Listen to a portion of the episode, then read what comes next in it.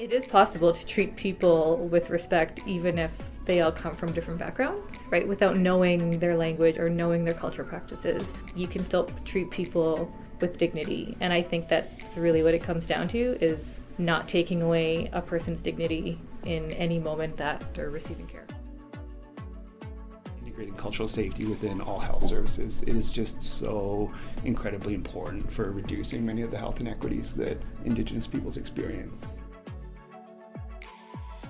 Some community members in from the ground zero, get their perspective, and keep them engaged and ask what they want up until completion of said project. I believe that's more of having that meaningful participation, which is, I think, a big chunk of cultural safety. Hello and welcome back to Interior Voices, an interior health podcast series where we explore the intersection of health and culture in the workplace, our everyday lives, and patient care. I'm Beth Blue, Communication Support for Aboriginal Health. In episode 6, Sheila and Kris meet with members of the newly formed IH Cultural Safety Team and discuss what cultural safety means to them. So grateful to have this opportunity to share time with you guys. This is Sheila Lewis, Aboriginal Mental Wellness Practice Team with Interior Health. So, I am going to ask you guys shortly not only to introduce yourselves and your roles, also if you could offer for our listeners also the way that you would do a land acknowledgement. And then we would like to capture also a Métis acknowledgement if you're feeling comfortable with that. With that, I'm going to ask the team to introduce themselves. My name is Jade Shaboyer Khandra. I'm from Saskatoon, Saskatchewan, and when I typically start my education sessions, I will always start with a land acknowledgement by saying that we are on the traditional and unceded territory of the, I guess for today, we're in the Syilx Nation. Excellent. Thank you very much, Jade. And would you be comfortable uh, offering a Métis acknowledgement? Um, sometimes, not all the time. Sometimes I forget, but I mentioned that I'm a Métis woman from Saskatchewan, and I recognize and I acknowledge myself as a as a guest. But I'm not sure if that's what you're looking for. like, I don't know what a Métis acknowledgement is. Right, and that's a great question to bring up because this is something that we're kind of newly discussing, mm-hmm. which is interesting at this point in, in our Aboriginal health inclusion to be talking about mm-hmm. how do mm-hmm. we acknowledge the Métis, especially when we have learned that they're a significant nation. Mm-hmm. However, they aren't attached to land; they're they're a landless nation, mm-hmm.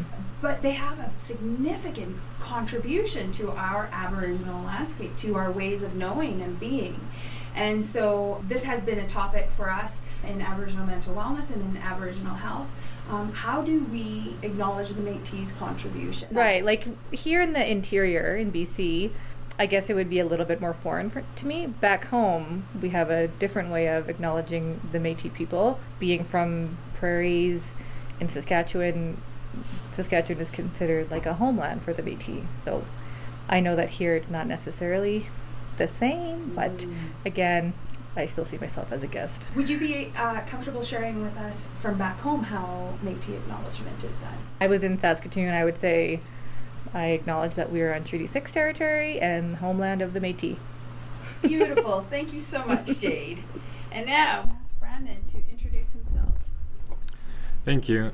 My name is Brandon Redford. I am an Aboriginal cultural safety educator here at Interior Health. I just assumed this role on December 17th, so fairly new and excited to learn. So, how I would do um, a land acknowledgement, particularly, I always situate it to place because that's the practice of it. So we meet here today in Vernon.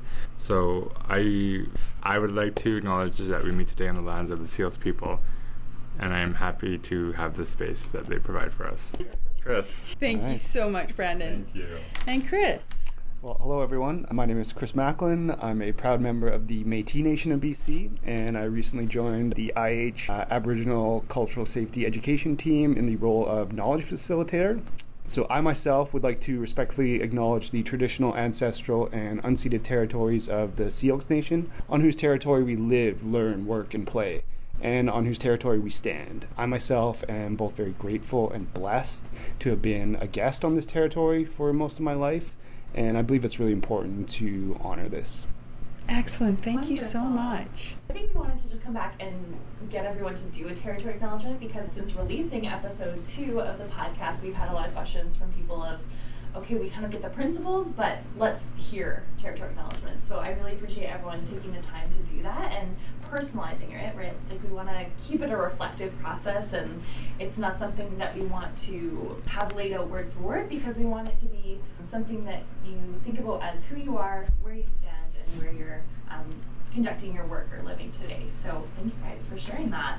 And thank you for supporting our interior health colleagues in having examples for them to follow in how to do a land acknowledgement, especially in light that we just recently released a policy around land acknowledgement. And I certainly know uh, and have had feedback from our colleagues around concerns about how to do that. They don't want to get it wrong, they don't want to offend anyone. They're concerned about how to get their mouth around the language. And so, this is also uh, another opportunity for them to hear other ways of doing it and so that they can use that in the safety of their own space to hear your voices, hear uh, examples, and hopefully have that opportunity to practice and overcome their fears and being able to do this in a good way. So, we are here with the cultural safety team, and um, our next line of questioning is around what does cultural safety mean to you? What does cultural safety look like in practice? What are some examples of cultural safety in practice? So I know that's a pretty large question to ask of you, and I think we will get um, that response from you through conversation. Do you have any more to add to that, Kris? In addition to kind of what cultural safety is, I also think you guys do a good job of educating what a culturally competent organization looks like. So that's also what we want to get to is cultural safety is not defined by the providers, right? It's defined by the patients and the people experiencing that environment. So we also want to hear from you guys what you think cultural competency looks like and what do culturally competent healthcare providers look like and, and what do they do and actions do they take. So I know Jade probably feels picked on, but I'm aware that she's been with the team longer and so has had an opportunity to experience delivering the education and opportunity to be mentored by Vanessa Mitchell a little bit longer. And so uh, we're going to start with you, Jade. Uh, well, I guess it's all really personal. It all started as a personal learning slash growth piece for me, beginning from when I was a child and my mom and my dad raising us in an urban city, no family supports, and them being the first to leave their communities of their family, not the entire community. Um, and so I saw from them at a very early age the struggle. Even though as a child, you know, you don't really know the depth of the struggle, I still remember as a child, I knew they struggled, which when you come from a life of privilege, you don't necessarily even know what a struggle is as a child. But, anyways, that is what it is. So, my parents didn't go to university till they were well into their 30s. They got married quite young, had me when they were still teenagers. And so they really worked hard. And I think they're probably one of the most resilient people that I know. But they're my parents, so I'm going to say that. you know they're going to hear this, so. And, but they taught me a lot. You know, like they would teach me about things you don't typically teach a seven-year-old, right? Like racism, and as a young Aboriginal girl, is going to be a factor in how you're treated. And I, as a child, I started learning these things, and so it was well on my radar growing up that racism was something that people experienced and it's something that I could identify really really early on in my age. And so with the experience of racism comes like the internal shame you start to feel right? So I kind of went through that journey in high school and then going into university you start to learn and you start to become a little bit more grounded in who you are. And it's not that I really wanted to go down this path because racism isn't something that makes me feel good. but I think because I became so comfortable talking about it, it's just kind of how I got here, talking about it. But long story short, here I am. I'm okay with having conversations about racism. It doesn't make me feel the shame that it used to. And I used to feel really angry about it. I guess at times I still get really angry about it, but it's not the same kind of anger. I used to hold a lot of anger towards other people. Like I would look at people and I would just think it must be nice to not have to live a life worrying about the kind of thing that I worry about. But I don't think that way anymore because it was just too much bitterness. And who wants to live bitter? So then when I started working in my former position back home in Saskatchewan, we provided workshops and education talking about racism and cultural awareness and cultural safety. And then I saw this job come up and I didn't apply for it right away because I wasn't sure if this was the job for me. And I waited, I think, a month before I applied and got the job. And I was like, oh, I guess you're gonna have to keep I guess doing I gotta go back to Yes, talking you do. about racism. yeah. appreciate you speaking about the personal journey because Yeah. this is something that I speak about with Vanessa Mitchell as well. Is right now where we are in this work, certainly from my lens, I see all of our colleagues in the Aboriginal work around this cultural competency and safety having to use their bodied experiences, their bodies, Mm-hmm. to bring the learnings. Mm-hmm. And so that makes it personal. And that's a, an interesting challenge to speak to to our non-indigenous colleagues, Mm-hmm. especially when we're in such a professional world and there's such this discussion about teasing those 2 Mhm. pieces apart. But for us, that's not teasable, not in this current climate. Our work is so vital because my hope is, and, and I shared that, and Vanessa shares that, um, that at some point it'll get to a place where our fellow Aboriginal colleagues, when they do come into this work, they'll no longer have to use their bodied experiences or their family's Right. bodied experiences because the work will have been done. We will have completed that piece of, of achieving organization wide or community wide some safety and competency and understanding and bridging that. And then we can move on from that, right, of, of that awareness work that we're doing right now.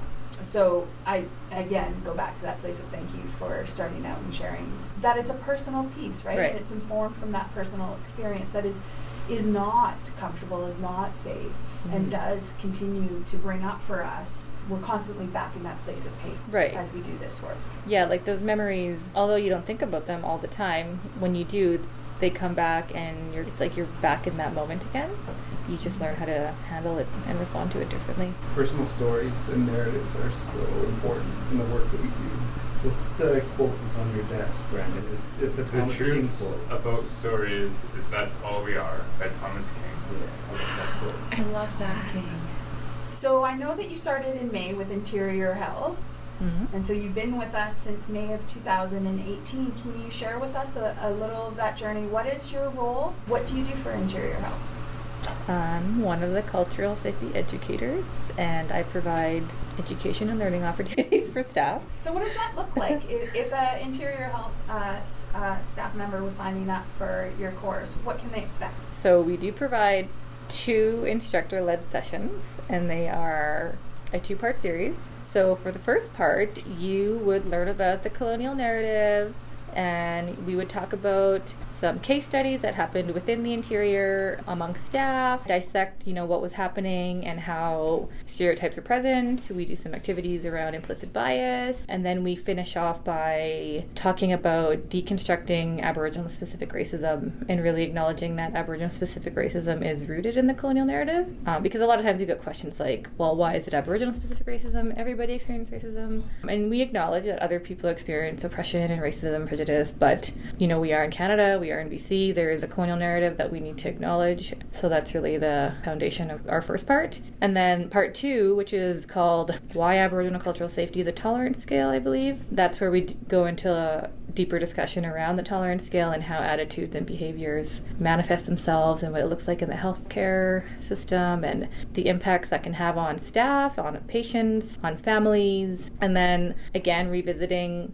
how that colonial narrative comes up in conversations and then preparing ourselves with counter narratives. So if somebody were to make an inappropriate comment, how are you going to respond to that? Um, is it a time to walk away? Is it a time to say, well, you know what? Um, tell me more about that. Or, you know, I'm sorry you experienced this. You- because we do get a lot of people saying, you know, I was in this situation and I heard that and I got really mad, but I didn't know what to say, so I just said nothing. And then they often think about that moment and they think, I should have done this, I should have said that, why didn't I do this, right? Because you're not always prepared for certain comments or mm-hmm. experiences. So it's just a way for people to start feeling comfortable having those conversations. And it's nothing crazy or complex but definitely something that requires practice. Yes, practice is definitely. That was a great key. overview.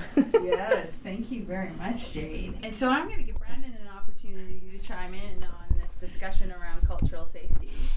And so, yeah, Brandon, can you share with us a little bit about the, the journey to cultural safety for you? You know, my journey to cultural safety um, as an Aboriginal person, it's hit close to home. Growing up, I grew up in a small Indigenous community just outside of my reserve, um, known as the Driftpile Cree Nation. And while I did have a lot of unique childhood experiences, such as like my family were like fishermen and that was our economy and um, had some traditional knowledge and practices, which was all good. But there was also a lot of sort of just like tragedy, I guess, that I grew up and I became aware of at a young age. And following what Jade was sharing, like you don't realize the depths of it, but you recognize, like, okay, something's off. And so my family, they never went to school, but they always wanted me to go, so that's something that I made sure I was able to do. Um, come high school and everything, I just always knew that that Aboriginal people experience health inequity, and actually, I'm pretty proud that looking back, I'm like, oh, this kind of a smart young boy who could just recognize that it wasn't fair and it was unjust. And it was more than just people's bad decisions or people not being, um, like, quote, like, mentally well. It, like, there were reasons for that that were outside of personal control, I guess that'd be the word. Um, so I didn't know what avenue I would work in healthcare. I, pl- um, I did a degree in human kinetics with a concentration in clinical exercise physiology, hoping to leave the doors open for medicine or physio or whatever. I just ended up cruising the the interior health website because that's what I thought was fun to do one day, just for no reason, not looking for work, just wanted to know what's going on in interior health. So I saw the job posting for Aboriginal cultural safety, and I was reading over the description, and I thought that it was so cool because um, Um, I spent some time studying in Australia at the University of Sydney the year prior, where I took a lot of courses in Indigenous health. And so, before taking this course, which which was for the record before I got this job, I would hear the term Aboriginal cultural safety, and I would go, "Huh, that's cute." And I'll admit that, but that was a couple years ago. But then I took a course and I got taught about the power of it and how it includes eliminating the power bias between a, cl- uh, a clinician and a client, and and how it involves having the patient as an active voice in their treatment, and again what that looks like, and how it actually has evidence and a research base to back it up. So that's when I re- really opened my eyes and really started wanting to explore that more. But again, I was like, well, what degree do I do? What like how do I get into this? Like what school do I have to go to? And luckily, I just I, I found the job a year later online and thought I'd apply, and I've just kind of been on a whirlwind ever since. That's my journey to Aboriginal cultural safety, unscripted. Really grateful that you captured your education journey, not sure really where you were going directly, and Yeah. uh, giving that example because we're we'll likely have listeners who are on that same path as you, taking diverse kind of education that aligns with health. And what do I do with that education? And that's coupled with I don't know if you know that Interior Health through Human Resources has a goal to achieve increasing our Aboriginal employment um, to uh, representation to ten percent. So yeah, like what I would speak to that, and my advice to that would be most people who are doing a health science degree and um, those kind of health related degrees aren't going to be on the interior health website for fun like I was.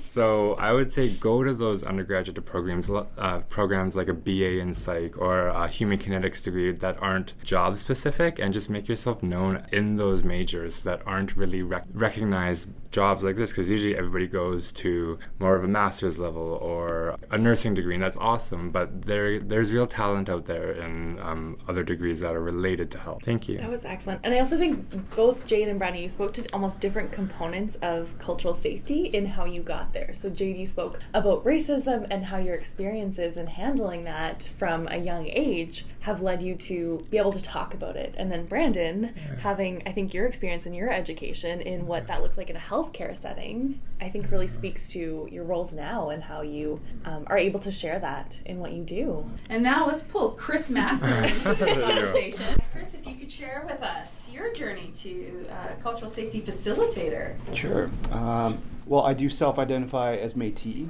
and it's only been in the last decade or so uh, that I've really been reconnecting with my Indigenous roots. I'm still on that journey of learning what it means to be Metis and how my Metis culture impacts my life and my worldview. You know, I often find myself walking in two worlds the Indigenous world and the Western or non Indigenous world. But I recently completed my Master of Public Health at Simon Fraser, and my background for the past six or so years has been in in Aboriginal health, specifically research within the areas of HIV and hepatitis C.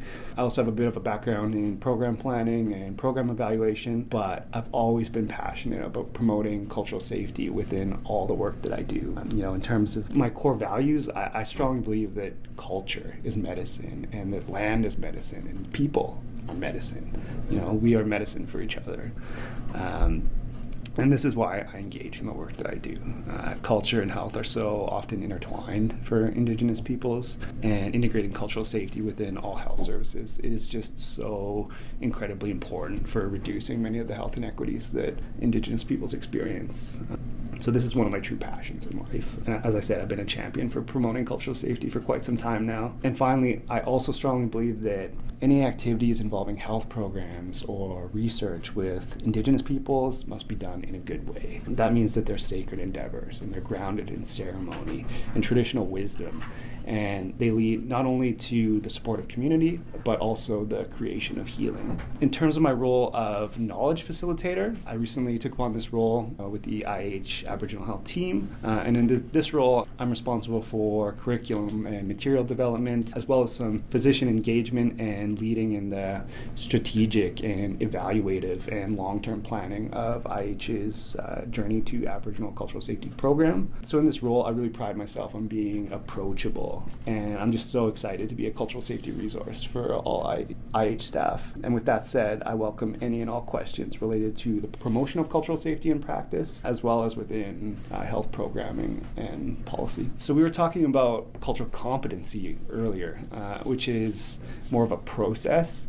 I view cultural safety as an outcome, and it occurs when Indigenous peoples who are receiving services within the health system feel genuinely safe by virtue of the culturally competent and culturally humble care that their providers are giving to them. So, cultural safety occurs when the health system is free of racism and prejudice, uh, it's free of stereotyping, and when power imbalances between clients and providers are meaningfully addressed. You know, other key elements of cultural safety are uh, being self reflexive and aware of factors related to to historical and ongoing colonization and other social and political contexts and how these really shape the health and wellness and healing journeys of indigenous peoples. And finally, all of these considerations are meaningfully integrated into our practice and our policies and our structures and our systems. So that's that's cultural safety in a nutshell for me. Excellent this leads me to thinking that I would like to learn from the cultural safety educators what cultural safety means to them. So, Jade, would you uh, be up for sharing with us uh, what cultural safety means to you? Within healthcare, cultural safety really is dependent on the patient's perception of whether or not they felt safe and respected in those moments of care. And so I would agree with Chris in that it is much more of an outcome rather than a process. However, it does require a process to get there. And so that is where the skills component would come in. So, building your culture competency and just having the ability to shift behavior when necessary or shift perceptions and use a different lens when required, right? Because it is possible to treat people with respect even if they all come from different backgrounds, right? Without knowing their language or knowing their culture practices, you can still treat people with dignity. And I think that's really what it comes down to is not taking away a person's dignity in any moment that they're receiving care.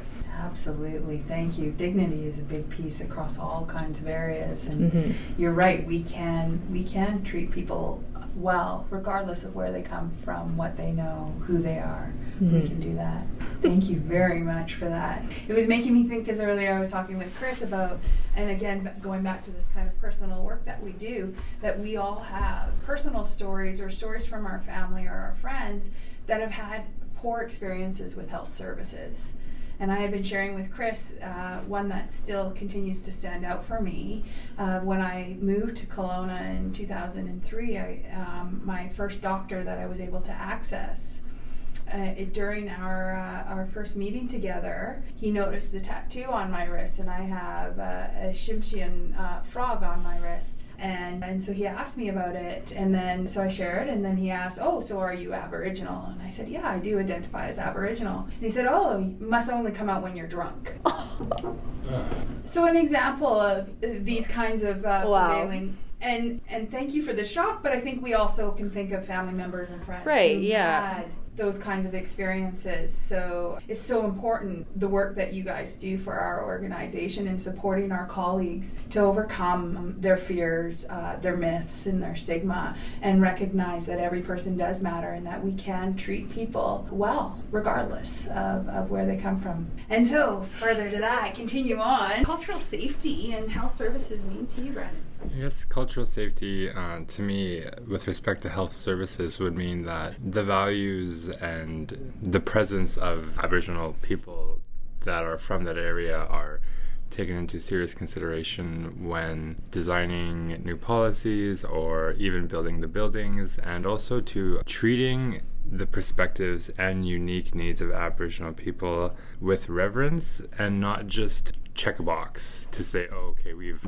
we've uh, an example would be like oh asking the opinion of a painting that you want to hang up by your you know by the aboriginal community to me that's not quite what we're aiming for it'd be more like okay well bring some community members in from the ground zero get their perspective and keep them engaged and ask what they want up until completion of said project. I believe that's more having that meaningful participation, which is, I think, a big chunk of cultural safety. And to further do that, you can always, I think, that being self aware and how your own biases and your own culture and assumptions on Aboriginal people, to also not treat that as a checkbox. Like, oh yeah, I'm self aware. It's like you can always be more self aware. You know, you can always be more uh, accommodating to the unique needs of Aboriginal people because we're a complex group of people, just like just like any other group. Yeah, but right now we're focused on the Aboriginal people, so and they are the first peoples, so why not take care of our first peoples, right? So I think for the podcast aspect, so we have maybe interior health staff listening who may be able to have access to the training that you guys have talked about. But for people who might not work for interior health, what are some resources that you guys would suggest if you want to learn more about cultural safety, you want to learn more about indigenous peoples in healthcare or cultural awareness? Um, is there any tools or resources that that you would recommend for learning more? If someone just heard this and thought, I want to learn more about cultural safety and what cultural competency means, is there anything you'd recommend? I think it's just educating yourself on how to be an ally, you know, on like how the impacts of colonization have shaped and continue to shape the health status of Indigenous peoples in Canada. Just to add to that, I do think that so much of the focus goes on like an academic resource, but there are fun resources out there that you can view to learn about indigenous culture today because I think people don't acknowledge that there is actually an indigenous culture around art, humor, drama um, that exists, and so delve into that. Like um, some artists that I really like are Kent Monkman. He's really good. He's a Two Spirit Cree artist um, based out of I think. But yeah, so there's other resources beyond just reading a book that you can use to educate yourself and become aware. And yeah. So for me, if uh, I guess I'll come at this two different ways. So I think it's important that people have a foundation of what's out there in the literature, especially in healthcare, because a lot of the people that we educate, they want to know, well, what's the number of this or what's the ratio of that, and how do we know that this is happening so many times, et cetera, et cetera. So we always recommend that people read certain literature, and so we've recommended people to read the First Class, Second Class Care, which was a publication um, from the Wellesley Institute in 2015. Um, that's a really good resource that really speaks to the racism in healthcare. And then also within the interior, there's the Transformative Change Accord report. And then also learning about what the commitment is to cultural safety from an organizational perspective. We recommend people visit the First Nations Health Authority website. They have some good resources on cultural safety. Uh, there's also the PHSA website. Um, but then also learning about how equity in healthcare through some of the resources that are out. There's a lot of books as well. One of the books that we recommend is um, Medicine Unbundled. and then there's a whole bunch of resources that people can can access out there um, and they're they're free, right? And so there really isn't a shortage of what people can do to learn if they really really want to. One of the things that we always share in our training is this letter to Sir Wilfrid Laurier, and so it was a letter that was written by three chiefs in 1910, and it's just a good letter to read. Um, but it it's it's a reminder or it provides good insight into the context at that time, right? And what the chiefs um, were concerned about, the types of things that they were they were sharing to, and a lot of it is kind of similar to the same things that we're witnessing today. And so it just goes to show that back then, even a hundred and some years ago, these concerns were being brought up, right? It, it, they didn't just happen in the last 20 years, like they've been constantly like our communities have been trying to address these inequities for a very, very, very long time, right? And so I think that just shows like the resiliency of Aboriginal people. But then I also want to speak a little bit to the personal aspect of things. I think if people really want to learn about cultural safety, they need to start seeing themselves as a cultural being. So really having a deep self-awareness of what your cultural biases are, what your cultural opinions and values are, and being able to situate yourself in places because if you can't do that for yourself, you're going to be operating blindly and you're going to hit a bunch of blind spots, right? It's a really good point to bring up that work that we need to do internally mm-hmm. for ourselves to, to ask ourselves the questions why do we think like this? Well, how did I come to know what I know? Yeah. Yeah, absolutely. For sure because a lot of what we do and who we are as people it comes from a place right? And a lot of it is cultural. And i know a lot of people consider cultural like ethnic culture but culture is so much more than what your ethnic background and nationality is. It's just so it's basically like who we are as people. Wow that's um as i said i think the the education piece is, is just so important you know um getting to understand how we got to where we are today. You know, there are some really foundational and, and quite reader friendly articles out there, really succinctly and concisely summarize processes related to colonization, especially within Canada. Some of the ones I'm thinking about are Indigenous Health Part 1 and Indigenous Health Part 2 by Malcolm King and his team. Um, there's also several really good articles written by Charlotte Loppie that really explain the Indigenous determinants of health um, and their outcomes in Canada. Again, the one that uh, was already mentioned by Janet Smylie, First Class Peoples, Second Class Care, really details uh, Indigenous peoples' experiences in the healthcare system and you know how we really have to have a long way to go in terms of closing that gap. So there's there's lots of resources out there, but as I said it, um, before, it's it's not just about reading; it's also about action and getting out there and meaningfully engaging with Indigenous peoples and forming those strong relationships. And do you want to recognize that, that we, we want to continue this conversation, and I'm sure we'll have plenty of conversations to, to come.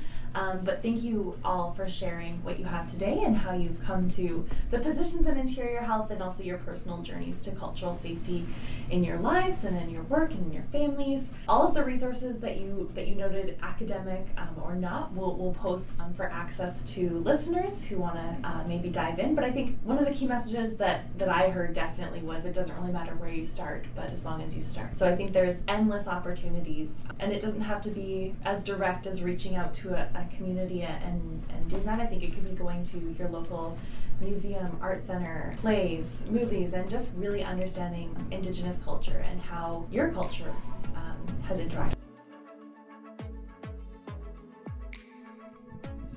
Thank you for listening to episode 6 of Interior Voices. Visit our website at interiorhealth.ca slash interior voices for links to additional information about cultural safety. Please join us again on April 2nd for episode 7 when we continue our cultural safety discussion with Vanessa Mitchell. If you have questions or comments about today's podcast, you can email us at interiorvoices at interiorhealth.ca. We'd love to hear from you. And don't forget, Interior Voices is now available on iTunes.